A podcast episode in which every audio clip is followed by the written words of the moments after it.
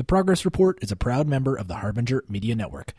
A podcast on the network that I want to highlight is the entire first season of Off Court Pod, featuring friend of the show, Abdul Malik and Aitan Tobin. It tells irreverent but also deeply researched and interesting stories about the history and political economy of sports. And that's just one show. There's a ton of other amazing content on Harbinger, and I can't say how much of a fantastic project that it is. So to support it, to get access to exclusive shows and other supporter-only content, go to harbinger media network dot com. Now, on to the show.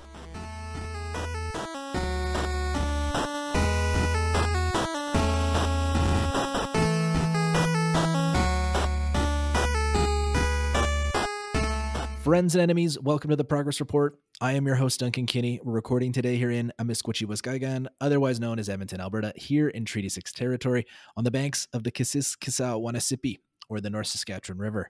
Joining us today is independent journalist and co-host of the Sandy and Nora podcast, and someone who I'm just incredibly glad exists and does the work she does.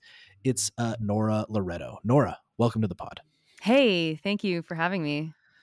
So small talk question, the primary small talk question of the next few months is, uh, have you gotten your shot yet? Have you, have you got it scheduled? Or have you been vaccinated? What's your, what's your status? Yeah, I have my appointment that is up in almost a week, just under a week. So by next Monday, I will have had my first dose. So Dope. I'm pretty excited about that. What about you? Yeah, I got vaccinated like literally the first day that people in my age group could get vaccinated. So last oh, Thursday. Wow. So I'm, I am on it. My partner got vaccinated a few days after me. And um, yeah, no, it's just, uh, I mean, shit is fucked up here, but yeah. Getting vaccinated is like a thing I can control. Yeah. Yeah. And so, so here we are. And I, for one, am ready for, what did, what did Justin Trudeau call it? One dose summer. Sure. It's like, whatever. I, yeah, I'm I'm ready as well for a summer that doesn't look like last summer. Although, you know, we still made the, the best out of an okay situation, a shitty situation, but it was okay. Yeah. I mean, if you're outside, it's you're exactly. It's summertime. You know what I mean? I mean, if, if my circle of people is less, that sucks. But at the, I mean, winter got pretty fucking dark. I got to say that. Yeah. Uh, yeah. Here too. Especially in like December when our fucking cases were peaking and people were dropping dead. And it was, and Justin, uh, Jason Kenney was just like, did not give a fuck. Yeah, no, we, um, you know, the sun sets here at about two o'clock and, uh, our, our winter got pretty, pretty lonely and cold as well. And, uh, and what made it worse was that we had such a little amount of snow that it was like, ooh, this is weird. we couldn't even we go sledding like, or do like skiing. Well, we had, no, we had, a, I mean, it's Quebec City. We had a, a good amount of snow, but like, it was like ten percent of what's normal. So mm. it was a bit weird. We didn't have that much shoveling, I guess, I guess. I mean, Jason Kenney has been trying to frame this as the best summer ever, and I, I think that might be a little ambitious. I think one yeah. dose summer might be a little more more realistic and doable, but uh, I don't like either of those politicians, so let's stop talking about them. So, sure. Okay, so Nora, the, the big reason why I wanted to have you on is the work you're doing tracking COVID deaths, and particularly tracking COVID deaths in regards to residential care. Can you just give us a sense of the scale of what you've done and like how many deaths have you actually tracked down to residential care? And like, what do you kind of classify as residential care, residential care? Like, like give us the kind of like explanation of this work that you've been doing. Sure. So I started more than a year ago when news reports started to come out of really high mass death counts within some facilities. And the, the first facilities that were on people's radars were, well, I mean, the real first one was the Residence Heron, the Heron in Dorval in Quebec. And the Montreal Gazette broke this news with the stories that were just like horrific, from people dying uh, on the floor in their beds in their own waste and all these kinds of things that we've, you know, since heard from many other facilities as well. At the same time, there was a massive outbreak in um, a very small town in Ontario called Bobcaygeon, and some larger centers were starting to see mass deaths as well, because of course there's a delay between the virus showing up like at all, and then the virus showing up in residential care, and then the delay that it requires to actually result in deaths. And so I was counting this every night. Uh, in the beginning, it was very hard to get this data because most public health um, agencies were not releasing it. And so, uh, you know, you would you would hear stories of certain facilities in Quebec having a lot of deaths, but there'd be no official count. And so what I started to do was to go through obituaries to try and see if there was obituaries that mentioned someone had died from COVID and where they had been living, which was like not a super precise measurement, but it it at least created kind of like a skeleton of of where the real hotspots were. And so by the end of May, when the Quebec Ministry of Health actually started to issue this on, in daily briefings, how many how many people had died in, in each residence, um, you know, the numbers were way low because, of course, most families wouldn't say this kind of thing in an obituary. But um, the ones that were high, I had already been able to track. There was several deaths, you know, associated with that facility. So that's how I started. Um, and since uh, it has evolved somewhat because the data has changed, it has gotten better and it's also gotten worse depending on where you are in Canada. And sometimes it's as simple as Quebec, which is I don't have to search anything. I just have to go to the Quebec Ministry website and add the information for the day, although it's not cumulative. So I have to do it every day so I don't miss one. Um, and then there's situations like Alberta where it's kind of like whether or not the ministry or Alberta Health Services wants to just mention the deaths and if they were connected to an outbreak. And so you get this weird situation where sometimes Alberta says like a lot of information and it's really great. And it says exactly where the person probably got COVID and died. And so like, for example, I know that thanks to um, uh, one report from from A H S, there was at least one death related to an outbreak in Lethbridge in a, in a church uh, gathering of some sort. Um, that's not the kind of information that we've gotten anywhere else, but it also only happened once. And so I don't know uh, what's going on with the A H S and why we're not getting, or the Ministry of Health and why we're not getting, um, you know, daily consistent reporting. But that means that I also then have to crawl through media reports. And I've started to crawl through GoFundMe, which is like pretty fraught because, you know, it means that I'm reading between twenty-five and fifty pages a night, whether they're public health pages or news news sites or GoFundMe. And, you know, I, I make mistakes and I miss stuff and um, and it's really tedious and it's really time consuming. But that is what I have been doing every night now since about April thirteenth. And so residential care facilities, like what what falls under this rubric um, that you have kind of created here? Right. So residential care facility is like a long uh, or a shorthand, I guess, uh, way of describing any facility where someone is sleeping inside of it. Um, it's not an official term because within like the hospital care, uh, the hospital system, there's different ways of talking about different levels of care. But um, but essentially, it's it's any facility that someone has died within um, and they were in that facility's care. And so the the majority of what's on the list is long-term care, which what people would associate with um, the highest number of deaths in Canada.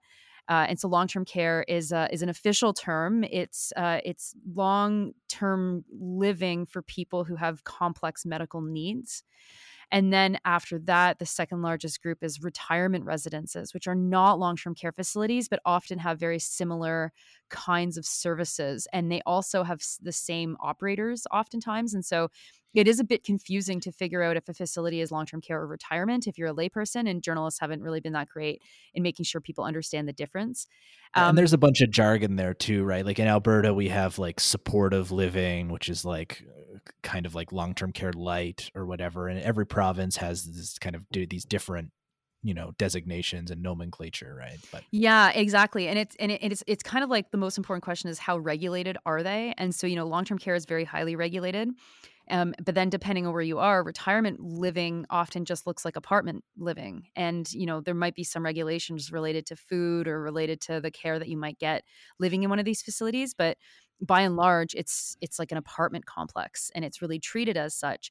Then you have adult assisted living, which sometimes is long-term care or sometimes, you know, uh, rehab facilities specifically for adults who are who are expected to live for many, many years, but that might need complex care Um, f- to help them with their daily needs. And those also range from being regulated to not at all regulated. And, um, you know, and then as, as I'm collecting this, it's like, well, I'm seeing all this stuff every night, so I might as well just make a list of everything I see. So, you know, so so jails and prisons are on the list. Uh, there are um, shelters and group homes are on the list. And uh, increasingly, uh, hospitals are on the list because there's been a lot of cases that have been caught in hospital that have led to death. Uh, so I've tracked just over a thousand. And um, mm-hmm. that number got a huge bump thanks to work that journalists at Um, I think it was La Presse, but now that I'm saying it, I'm like, oh my gosh, was it La Presse or Radio Canada? I don't remember. It just came out this past week. But anyway, through an F O I, journalists um, got government data that that that showed that um, more than four hundred people had died within hospital in Quebec that hadn't been previously reported. Um, and you know, there's there's some situations like uh, one hospital in in the in the town of Saint-Jérôme, which is north of Montreal. There's been at least seventy-six people that died from getting COVID in hospital. So these are really big outbreaks, oftentimes, but they're just not consistently reported. And so that's also a part of my list. Interesting. And so what, what does the final tally come to? Like, what percentage of total deaths in Canada are happening in these residential care facilities? Well, that, you know, I actually hesitate to give you a number because, um, so what I've tracked overall, if you look at overall residential care, the numbers that are at about seventy percent. Um, and you know, you take the the total number of officially, you know, counted COVID deaths and, you know, make a percentage out of that based on however many I've added up. And I'm, I'm I've added up more than seventeen thousand deaths. But the problem with giving an exact count for long-term care versus retirement care versus blah, blah, blah, blah, blah, is it assumes that we even have good numbers. And so, you know, for a lot of this pandemic, uh, it was in the high eighties, like that we were identifying people were dying Uh, in residential care, specifically long-term care from COVID. But as the numbers have continued to shift and as more information has come out about excess death information, and this is this is something that I'm I'm working on with uh, with with researchers from different uh, different universities, excess deaths in this country are far higher uh, than what uh, they should have been. And uh, there's good reason to believe that uh, a surprising number, a huge chunk of deaths, of, of COVID deaths have not been reported. And so, you know, there's been a lot of attention in the third wave on um, just how many younger people had been hit by COVID that hadn't been hit in the first two waves. But I'm not totally convinced that that's what's happening. It, it seems more likely that actually deaths that had happened in the first wave, especially, and then, then also in the second wave, uh, it, that they presented potentially atypically, or uh, the person didn't have a COVID test once they died. And so we missed a lot of deaths, even among working age people, that um, that otherwise should be in our in our account, which is a long way to say. I mean, we are at seventy percent, but the number is probably closer to fifty percent. And that's just kind of like an educated guess based on everything that I've been staring at for the last two weeks. Interesting. And so one of the other things that your spreadsheet keeps track of is, you know, whether these are private for-profit facilities, whether these are publicly owned facilities. What has, you know, what you, you've been keeping track of this longer than anyone and staring at this spreadsheet for a long ass time. What have yeah. you found when it comes to, you know, deaths of people in private facilities versus, you know, not-for-profit or public facilities? Yeah. So generally, and I'm going to have to say generally because there is a caveat to that, but generally uh, long-term care facilities that are operated at a for-profit model have been more deadly than, pri- uh, than public ones. And um the reason why I say generally is because the the one system that kind of throws a wrench into that, you know, I guess that analysis is Quebec, where the overwhelming majority of deaths happened within public care homes. But I think, you know, what's what's much more important to talk about than public versus private is the private sector logic, the profit-driven logic that has infected all aspects of long-term care, whether or not that's public or private. And that is really, I think, what has what has led to the most death and the most suffering. You know, when the military report came out in the spring, in the first, last spring, in the first wave, it was really interesting to see the difference in like depraved descriptions of the facilities in a private versus a public facility. So in the Ontario facilities, they were all private. And the the practices and the descriptions of what was happening were really horrific. Like, you know, just the the like filthy, kind of disgusting, unsanitary practices that were happening. Whereas in the public facilities in Quebec, you didn't have that level of horror. It was much more like uh, people got COVID and we couldn't we couldn't stop them from getting COVID and they died.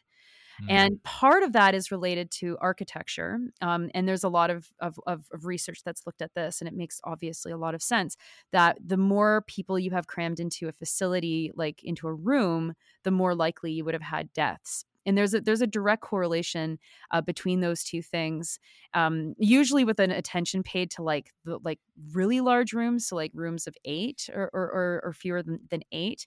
But um, but it still exists as well when you've got people sharing a room, like two people sharing a room as well. And so um, the the the really horrific carnage in the Regina Parkside Extendicare, I believe that is off the top of my head. I could triple check that, but but in Saskatchewan, a government, a, a jurisdiction that has had the absolute worst death reporting. I mean, it's just been like abysmal what they're not really sharing with people.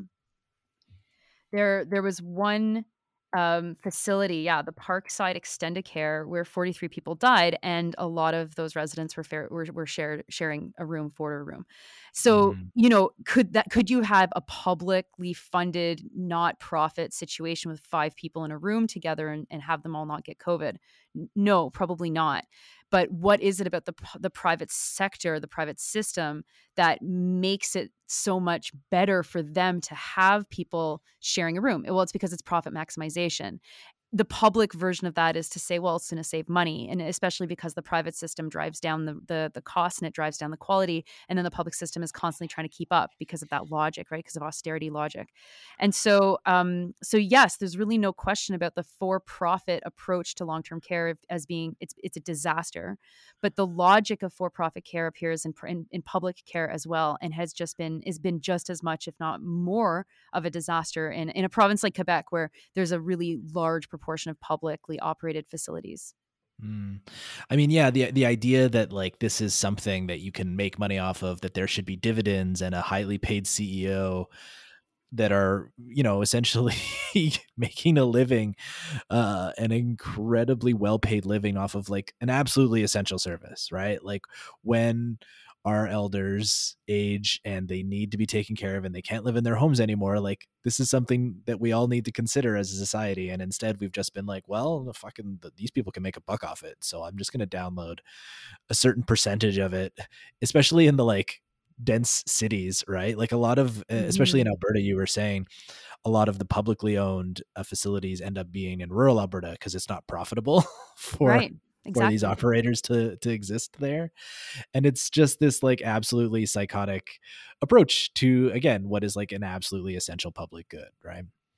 Yeah, it's it's really horrific. And, you know, you can draw a straight line between the logic that that maximizes profit uh, and someone not being able to get toe care for an entire year, right? I I was just in touch with someone who's talking about how one of their loved ones did not have toe care, right? Like, how is that not part of the core services of a long-term care facility? Oh, it's because it's it's seen as supplemental, right? Even if it's like a life or death situation for someone that's got di- diabetes, even though it's a it's a health it's a it's a, cri- a critical health um, uh, service that people rely on. Oh no no, it was just like, well, someone else came in to do that, and the pandemic started, so then there was no one there to do that, and so your loved one just didn't get this care for a whole year. It's really horrible. And you know, the more you look at long-term care and the logic behind long-term care, the, the more you can really see that this this is Canada's real like example of of market-driven capitalist healthcare. This is what it looks like. And sure, it's regulated, and sure, uh, you know, it's it's a, it's a an industry full of people that care. Um, But no, that's not that's not enough. Like it, it is literally a system that is built to profit off of misery, whether that misery is the people, the residents themselves, or that misery is the people working in these facilities. Like the double, um, the double benefit of of basically theft from both of those people uh, has created this incredibly horrific system that just allowed for mass death to sweep it, while politicians were able to sit back and go, oh shit, like, oh my God, there's, oh, there's nothing we can do. Oh, this is so tragic. Oh my God, let's have a Memorial Day. And it's like, fuck off. Like, you know, you've known about these issues for, for, for so long. Like it's, it's not even funny how long these, these issues have existed, and, we, and they've been undeniable. And yet there's been absolutely no serious attempt to deal with the core problems here. And in fact, the core problems have been exacerbated further. Yeah. So, so we were talking, you know, private v public, and and all of that. And and and there is a, a single private operator that I want to dig into a little bit. And we could pick any of them. You know, you could pick Aged Care or Rivera or any one of these ghouls. But the one that I want to take a bit of time to talk about is uh, Extendicare.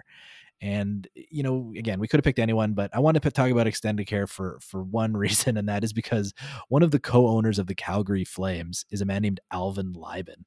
Uh, and he's also a co-founder of Extendicare and sat as a director for thirty-two years on the board of the company. Wow.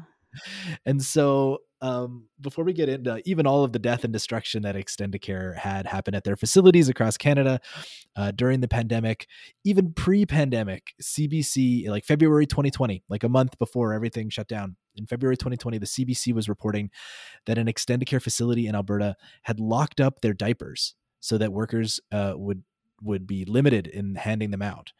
And while this was happening, incontinent residents sat in urine-soaked pads, suffering from severe bladder and yeast infections, rashes, and open wounds. Just, again, pre-pandemic. This is the kind of care that Extendicare was uh, offering to the, to the people.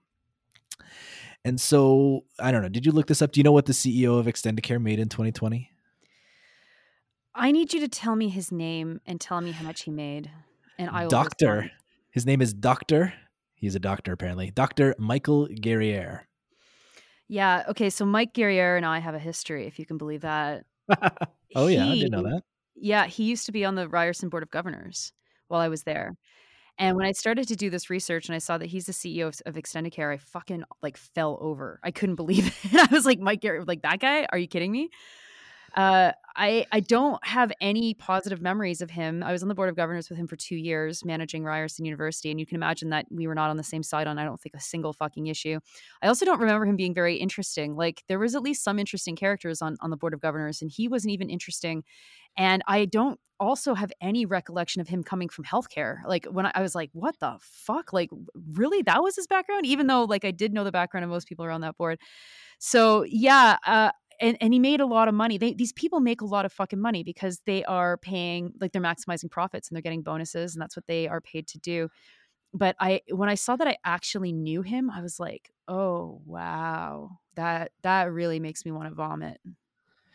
So Mike Guerriere, and he's a doctor. I don't know what kind of doctor he is, whether he's a doctor of, of philosophy or sociology or, or an actual medical doctor. It's not important. But he uh, pulled in a cool one point seven million dollars in twenty twenty. Uh, that's down slightly from his two point oh nine million dollars that he made in twenty nineteen. But he did see his bonus increase uh, from year to year by one hundred thirty-seven thousand dollars. So bang up job there, uh, Doctor Mike. Um And uh, and their their body count across Canada is they've had three hundred ninety people die in their facilities across Canada. Mm-hmm. So. And that's that's high, like compared, I think the last time I tallied up Rivera, it was maybe about the same, maybe a bit lower. Uh, Sienna, Sienna Senior Living, which is like a notoriously deadly facility chain in Ontario, I think has had like three hundred twenty or three hundred ten or so. And Extendicare has like this dubious uh, title of being one of these facilities that actually still has deaths happening in it. At Extendicare Medex in Ottawa, one of the very few, uh, Ontario, I mean, Alberta's gotten a couple of last, like of, of smaller outbreaks where people have died in the last, in the in the period of vaccination, let's say. But to see uh, to see Extendicare kind of appear again and again and again and again on this list, it's really shocking. And I think what's really shocking too is the deaths are really spread out with Extendicare. Like it wasn't like, I mean, I think that they certainly had some high high deaths. In fact, I believe they even had maybe the highest uh, in Ontario. And I'm saying this slowly so that I can, you know, check myself here. yeah, look it up. yeah, no, they did. So, so they were, so they own the Tender Care Living Center. Tender Care. Oh my God, with, uh, eighty-one people died at Tender Care, and um, and this was just around Christmas. So you can just imagine eighty-one deaths just around Christmas and and the New Year. Um, really horrific. But uh, then it's like spread out quite a lot all across Canada, which is not the case for a lot of these operators. Often they operate only within one region or within one province. Mm. Yeah. And it wasn't just a, you know, highly paid C E O of Extendicare that was making out like a bandit as well. The shareholders of Extendicare were paid handsomely in dividends in twenty twenty. They, they, uh, they paid out just under forty-three million dollars in dividends. Extendicare did in twenty twenty. Wow. Yeah. Yeah. It's like every single one of those is someone family saying, please, like, take care of my loved one's toes, literally. Yeah.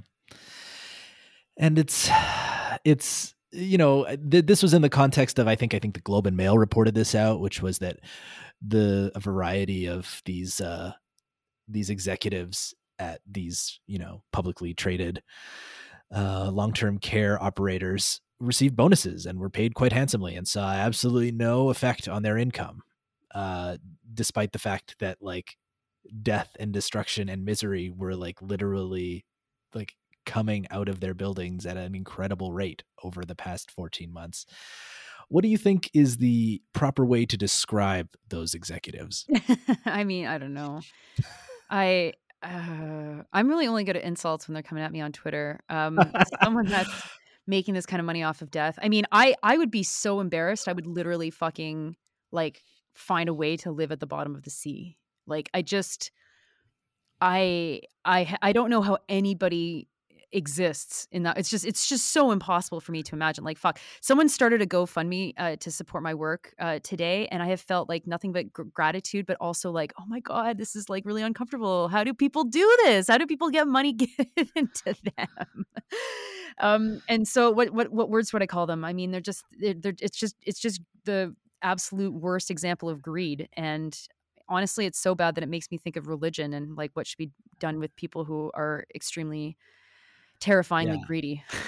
I don't, yeah, I mean, I don't believe in hell, but like these people are going to hell. So like, exactly. Are, go right to religion when you start to think of how fucking evil these people are, right? Yeah. Like these uh, absolute scum is another way to, yeah. I think, describe them. But I also think it's worth doing a bit of a, of a, a little mini dive here on Alberta, because I, I got you on and you've done all this work and, you know, I've, the, the Alberta numbers are relevant. You know, we've got, we've had just over twenty-one hundred people, two thousand one hundred seventeen people have died of COVID as of May eleventh, uh, according to your spreadsheet. Um, the Alberta death count in residential care is one thousand two hundred thirty-six, so mm-hmm. around fifty-eight percent uh, of of COVID deaths have happened in these residential care facilities. And of the top ten, seven of the top ten are are privately owned, uh, with Uh, Mackenzie Town making its appearance, owned by Rivera. They've had a bunch of stories written about them, both pre and post pandemic. There's been a bunch of horror stories coming out of Mackenzie Town. Um, Edmonton General, which is actually where I was born. It was a hospital. It's been converted to a continuing care center, has uh, had a bunch of deaths too. Unfortunately, that's owned by Covenant Health, which is like, it's publicly funded, but it's run by the Catholics. I don't understand why we do that in Alberta. Um, We got Aged Care. Walden Heights has, yeah, had a twenty-eight fatalities. Um, this is, I'm just kind of looking at the top ten. The the one, the largest one was a publicly owned facility, Capital Care Linwood. It's owned by Alberta Health Services. Mm-hmm. Had twenty-one of their twenty-one percent of their members uh, in a facility, fifty-nine out of two hundred seventy-six beds die over the course of the time of you keeping track of uh of this. And like this is again the, the the logic that you were talking about of of private healthcare, even when it's ostensibly publicly owned, like by A H S. It's no guarantee that these people are that you're going to fare any better, right? No, the system the system is just what it is. Well, it's been created to be this way, right? So long-term care has always existed outside of the public healthcare system, right? It's outside of the Canada Health Act. And that allowed it to evolve completely outside the bounds of what we would consider the public healthcare system. And this was happening at the same time as Canada's welfare state was being dismantled, right? So you can think of like from the nineteen eighties to the nineteen nineties, and then all of a sudden people start living longer. And when they live longer, they have even more complex needs. And so care has to complexify at the same time as, you know, the the the, the people are demanding it or the people need it. And so the result of that is that you have this like Frankenstein system that is uh, got, you know, history in churches or benevolent societies. It has history in taking care of like, quote unquote, the infirmed or people who are have been institutionalized.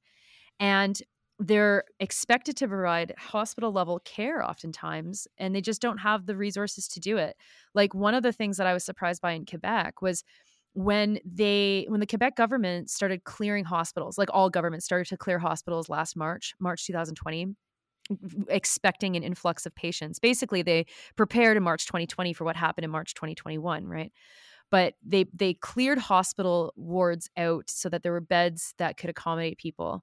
And by by the way they cleared out units was they sent people to live in long-term care, which is what they do. When when someone's in hospital and they are a patient that's called A L C, alternative level of care, it means that they need to still be in a hospital-like setting, but that they uh, that they, you know, it's just too long ter- term for the hospital. The hospital needs the bed. And so that's oftentimes where you'll see people discharged into long-term care. And if you ever had like seen a loved one go through this process, you'll know what I'm talking about. Um, and so by, by emptying hospital wards and pushing people into long-term care facilities, um, that was the state exercising the control that it has over its own institution, a hospital, right? And What what didn't really get reported at the time, although it's been since reported in Quebec, was in long-term care facilities in Quebec, they're just not set up to provide the level of care that hospitals are. And so there was a lot of situation where homes didn't even have oxygen. Like they just aren't normally equipped with oxygen. And so when you have this massive respiratory crisis where, you know, there's some uh, C H S L Ds, which is what that's what they're called in Quebec, um, where like more than one hundred people die. And you have an oxygen crisis and your facility literally doesn't have oxygen, like obviously what's going to happen? It's going to be a complete nightmare. And like, that's the fault of the system to an extent for not being set up to protect its residents in the case of a massive emergency like a pandemic. But it's also the result of the fact that this is a system that grew up outside of hospital settings.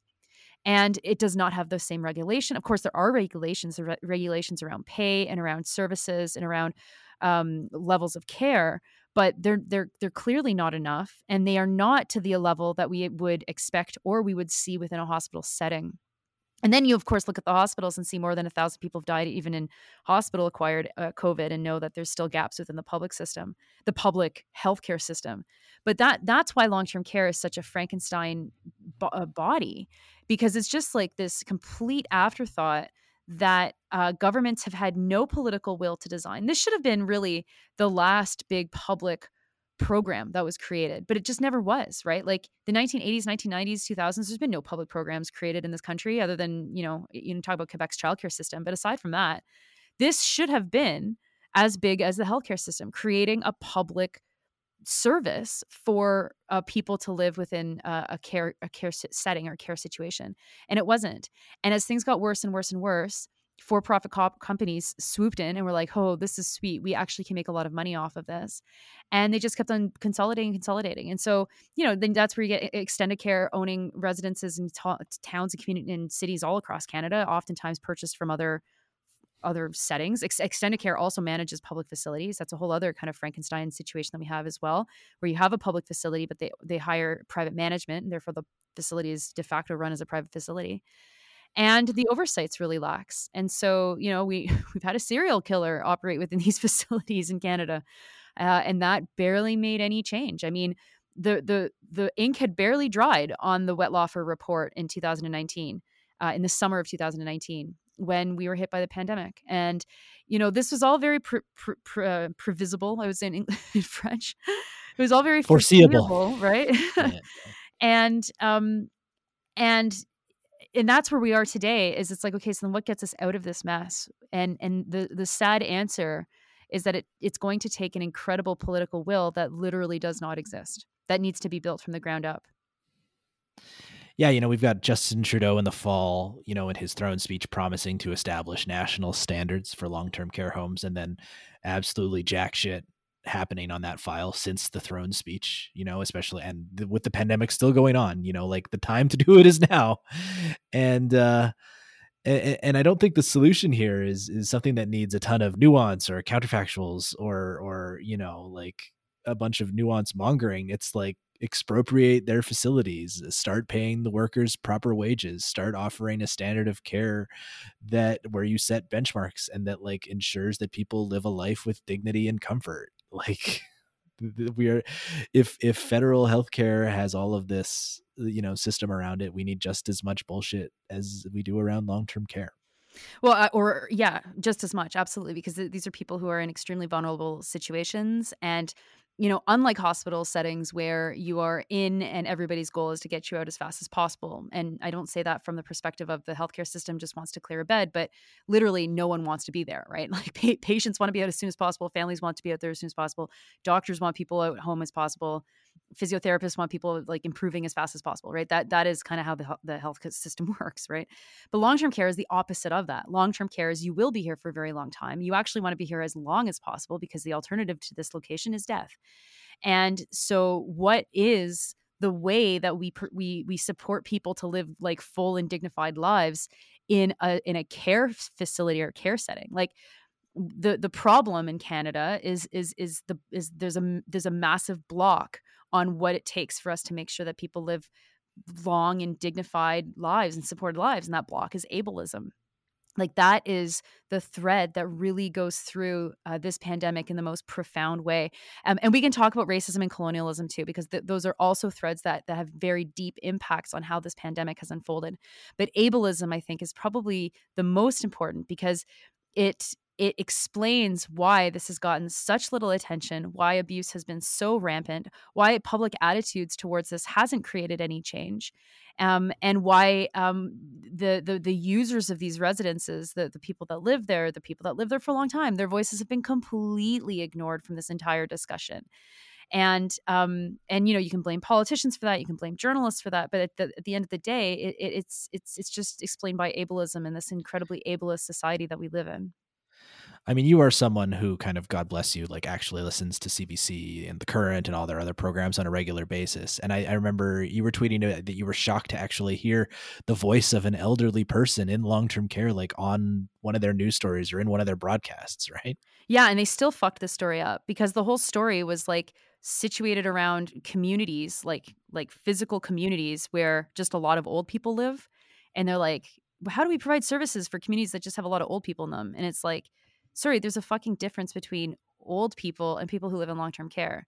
Like the Venn diagram might be very big. Like there might be quite a lot of overlap, but when someone's got reduced capacities and needs like assistance to live in whatever way they, they might need that, you have to build some sort of support structure. And, you know, there's debate if, if it can be home care. It, it, there's debate. What does dementia care look like? And how do you provide a humane dementia care? And then then the debate who pays for all of this. But like, fuck, like our media won't even engage with that. They're like, oh, we're going to talk about long-term care. Here is a woman that created a really nice rec room in her facility that she lived in. And it's like, what the fuck? These are different issues. Um, and if you want to have that discussion with elderly people in this country talking about their struggles and the activism that they're engaged in to have like services and access to classes and ad- access to whatever, like um, pastimes and activities. And, and like, there's just so many ways that you can take that conversation. But to build that segment that I'm talking about, a segment that happened this morning as a segment in long-term care is just so indicative of how the C B C especially, but mainstream media in general, has this like impossibility. It is impossible for them to, to to engage with the core problems, that this is a system that literally profits off of people dying. Obviously, they're not going to give them quality food. It profits off of their death, right? Like this is really, really basic. And, you know, we we heard so little from the people who live in these facilities uh, throughout the pandemic that um, that I think that just really does show how incredibly marginalized they have been. Uh, they have been during the pandemic, but of course before that as well.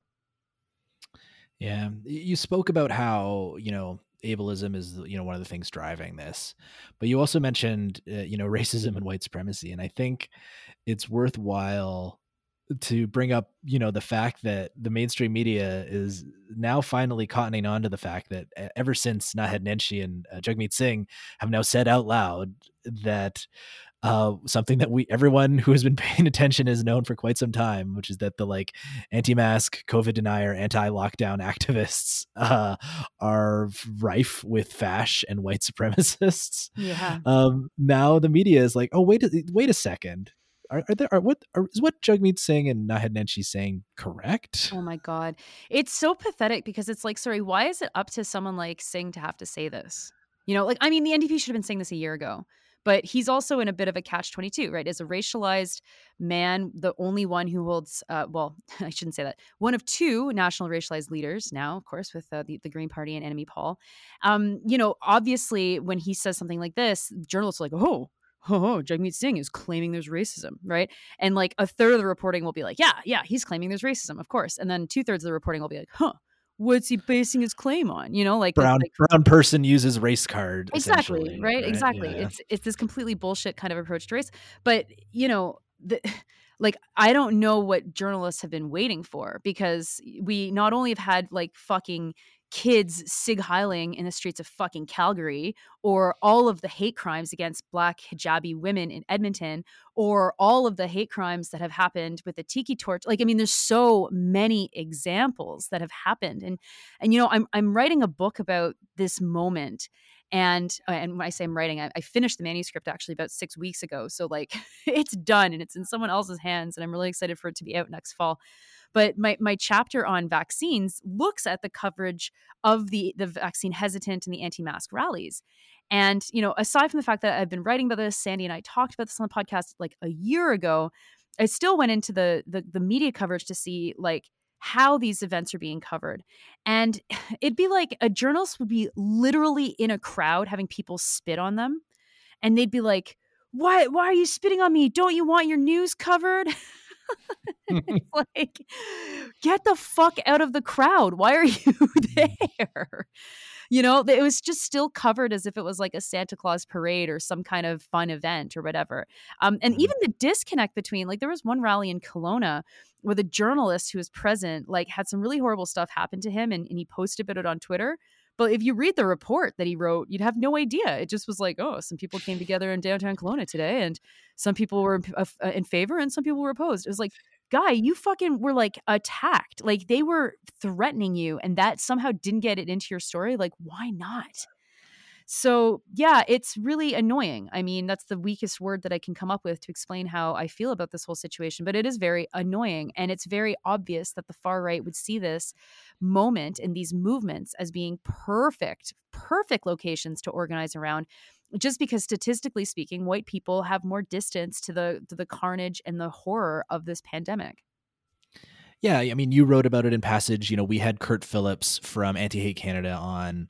Yeah, like like this is a moment for the far right to organize, right? People are mad about COVID. People are mad about subject X. COVID is the one hot one at the moment, and lockdowns, and they're in there like they are with everything, whether it's, you know, anti-Muslim at the border stuff, or whether it's yellow vest or whatever. Like there's always the fash and the white supremacists are always in those movements, because that's where they know they can find new recruits. Like it's yeah. not hard. Well, no, exactly. And it, and it's not just like they're in any movement. They're very, very sharp. They know exactly what they should be doing. And and this is where, you know, you I would look ex- like right at the left and say, what the fuck? Where are you? Where's the labor movement? Where's the fucking where where are people like in the streets trying to help uh, give another expression to the to the ways that the anti-vax movement has um, has expressed itself? Because there's there's obviously a hardcore tier of racists within these movements.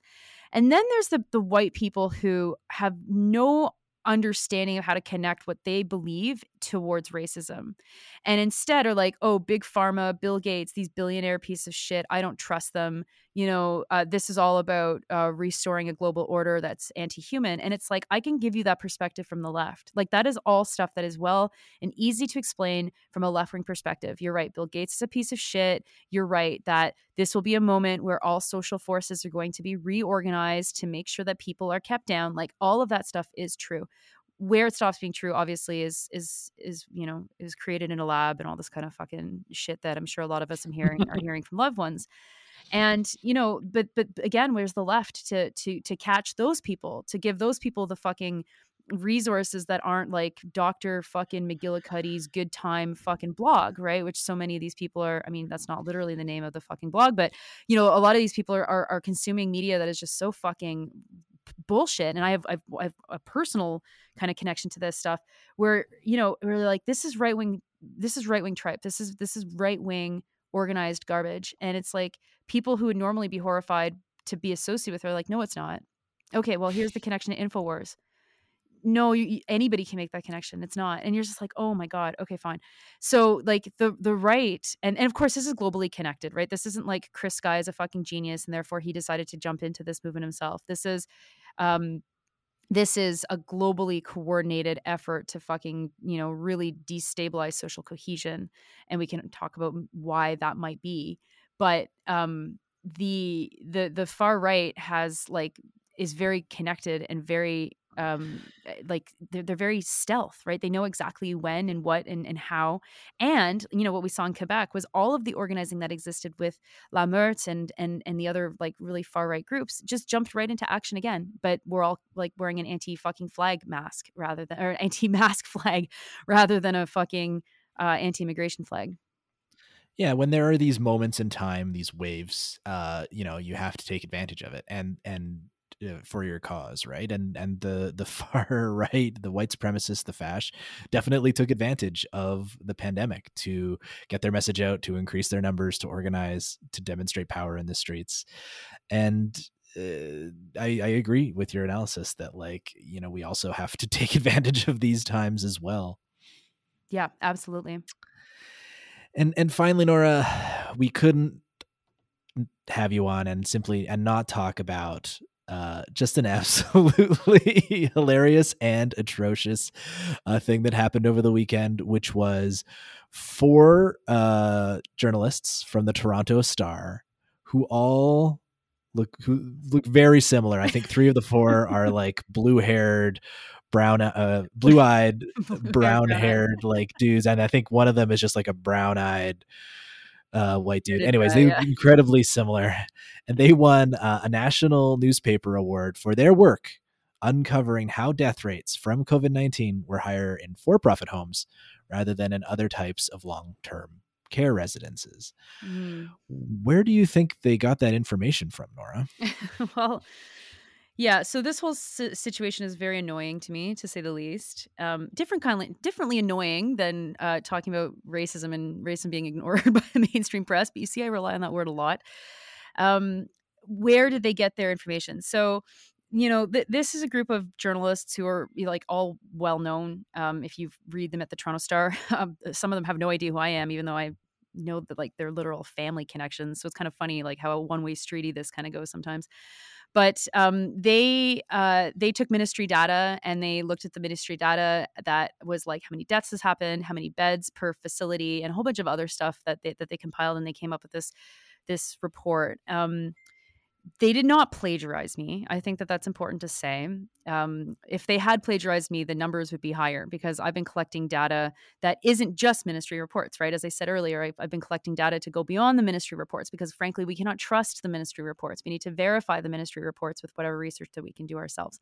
That is journalism. But anyway, but they stuck with the ministry data, and that that would be where they may would, would have lifted my numbers, which they did not. They took it from the ministry. But it isn't really about that. It's it's more that, like, in this country, um, and, and actually it was Sandy Hudson that said this on the on the podcast, and I hadn't really thought about it in this way until she said it, uh, which comes out this week. So, you know, take a listen if you have any more time after listening to this. Um, she she was like, wow, it's really amazing how quickly uh, the Canadian media world works to erase the contributions of people um, and to, to bestow credit uh, for having done something that is not just theirs. It's not just the, theirs to, to to own. It's it's actually there's, and it's not just me either. There's been a lot of other people that have uncovered this, and um and when they were doing that that that that data analysis, my data had already clearly showed that. I mean, it was fucking obvious. I was I was saying that other people were saying that this is very clearly what's happening within private care, um and so you know, w- one of the four of them has been quite, I don't know, friendly, I guess, to say, like, you know, reminding people that, oh no no Nora's great, her her work is great. So that's been really nice. But I know that the other ones are like, who? I've never heard of this woman. Why are you, why are you saying I plagiarized? I know one of them is actually like being in touch with people, telling them to delete their tweets, which is just like such Which an, is always very funny. Well, yeah, it's such an ungracious fucking thing to do because it's like they didn't ask to win this award, right? And they've won this award. They've got this recognition, and they obviously are feeling a bit called out because they should, fuck, right? um, and rather than being all like hurt that someone's hurting their feelings or lodging allegations against them that are not true, maybe what they should be doing is appreciating appreciating the fact that like people don't know how this works. People don't know how journalism works. And people are certainly don't understand how they can see someone doing this work every single fucking day for free and be one hundred percent shut out by the mainstream media, including by the Toronto Star. You know, they they those guys knew about the data that I was collecting. I mean, at least one of them did from the start. And, um, you know, they they were never in touch. That, that's the Toronto Star is one newspaper of people that have, I don't think I've been in touch with anyone from the Toronto Star. I've been in touch with lots of people from the Globe, lots of people from C T V, lots of people from from Global and, you know, other publications. But oddly, not, well, not the Toronto Star or the C B C, actually, now that I say that. Well, it took four dudes all named Brad or whatever their names were, and to do the work of one Nora, which is uh, very funny as well. Yeah. It, it, I mean, it's, it's just, it's very annoying. Like, like as, as, as I've already said, it, it would be nice if uh, good work was rewarded in this country. And it's not. Like the, these, these awards were, are obviously an attempt to reconstruct how people remember what happened. Right. And so that the Toronto Star can say, we are the ones that did that. And it's like, nah, that's not entirely well, true. I mean, yeah, you and I both know that Canadian media is this like incredibly insular space, right? And that the people who rise to the top uh, of this industry tend to be um, people who are not great, right? Yeah, yeah. Like, no, exactly. I wouldn't, I wouldn't call it a, I wouldn't call it a merit-based industry. You know what I mean? No, but it's also like, even if they are great, like have some fucking grace, right? Like, I mean, maybe I shouldn't say it that way because it doesn't sound like I have very much grace, but for fuck's sakes, like, like you guys got paid to do this work and I've done more work than you and I've not been paid. Like at the very least be like, oh, hey, Nora, man, it was so shitty that like, there's literally no mechanism for you to even be nominated for these awards, right? Like something like that. But, um, you know, I think that the fact that like people are making fun of how they all kind of look the same, um, it is true. Like there's a certain white guy journalist that is so fucking clueless and so out to lunch that they're just not paying attention to what's immediately in front of their face.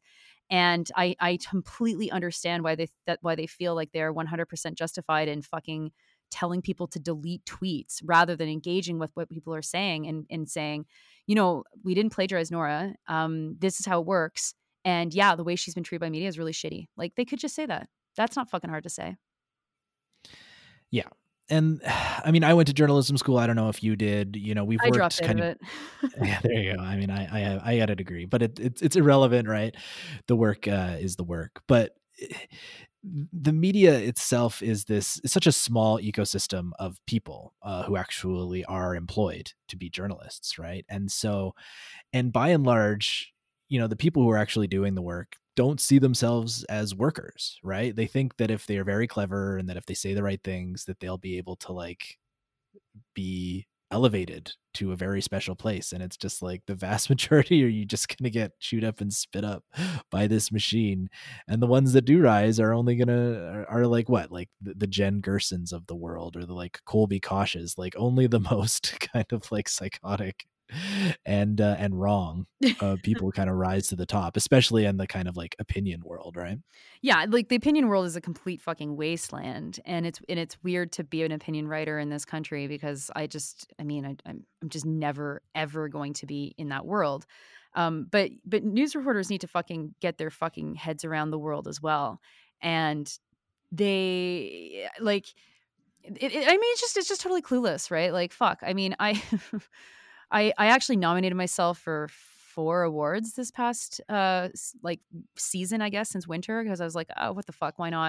And I was like, well, at least I'll win. I'll probably win the, the Canadian Association of Journalists Award on feminist writing that uh, advocates change and leads the path for change, right? I was like, I just wrote a book on that. I will at least win that. No, no, no. They, they gave it to Toronto Star reporters who covered crimes, like sexist crimes, right? I mean, the reporters that, that won are excellent reporters, but it's just like, like you've got to be kidding yourself, Canadian Association of Journalists, if you think that reporting on crime is is a feminist act that's going to change anything. Like you can do feminist reporting, but that's not changing shit. It's not through awareness that anything changes. There's no amount of fucking prose talking about some guy that's murdered some somebody that's going to change anything. It's going to take organizing. And if any of you actually read my submission, you would fucking learn that. So yeah. no, yeah, I mean, it just, there's just no, no way in hell, right? Like it's, it's just an impossibility because the gatekeepers have decided what is and isn't social change. And their idea of social change is fucking literally not social change. Yeah. And speaking of awards, I would be remiss to not mention that The Progress Report, this podcast, has been nominated for the incredibly prestigious and extremely well-known Canadian Podcast Awards in Very the Current nice. Affairs program, which I was unaware of. I did not nominate myself. Someone must have done it for us. But uh, but I look forward to losing to uh, whichever podcast wins out of Rosie Barton's podcast or Steve Pagan's podcast. Oh my God. Talk about like living in podcast hell, right? Yeah, but this has been a, a fantastic conversation. I really appreciate you coming on, Nora. How can people kind of find you on the internet and support your work and order your book and, you know, plug your pluggables? How can people find you? Sure. Uh, well, you can find me um, at nora loreto dot c a. That's my website. And there you can find my writing, or you can look at how to buy my book. You can find my book pretty much in any independent store, uh, bookstore in Canada, I guess. I mean, who the fuck knows? I haven't actually seen it in a bookstore because I live in Quebec City and there are no English bookstores here. Okay. Um, and so that's called Take Back the Fight. It's published by Fernwood. You could buy it direct from Fernwood too, if you'd like. And you can check out my podcast with Sandy Hudson at sandy and nora dot com or anywhere where you get your podcasts. We come out every Tuesday, and we are not a, an award nominated podcast, but you know, it, we have fun uh, anyway. And, um, we'll definitely be voting for you if anyone asks, which they won't. Um, Which they're not. It's no. not a people's choice thing. I have no idea who's behind it. So. No, I know. I mean, they have a people's choice category, and it's like, what the fuck choice? Who are these people? Like, what the anyway. But um, but yeah, you can find me all those places, or or like you know, all, failing all of that, you can find me on Twitter, probably yelling at a cloud. Yeah, or about C B C coverage, which oh, again, God bless you. I cannot fucking, I cannot do that. It's so um, I'm so pathetic, man. Like I know, I know, I know.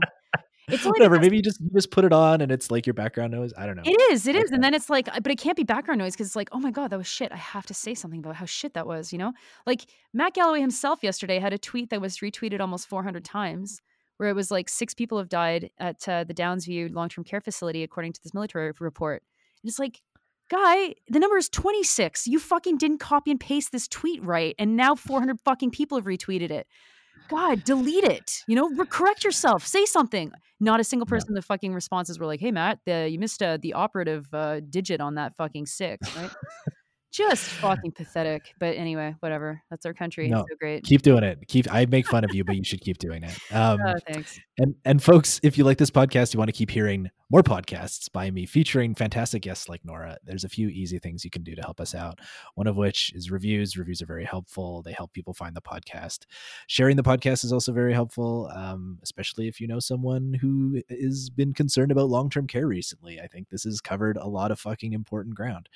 And the most important way to support this podcast is to join the four hundred fifty other folks who help keep this little independent media project going.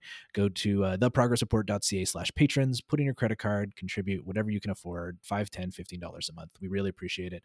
The link to that is also in the show notes.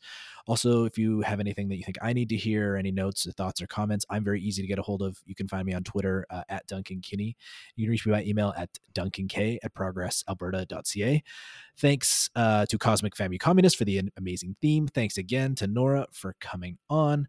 Thank you for listening, and goodbye.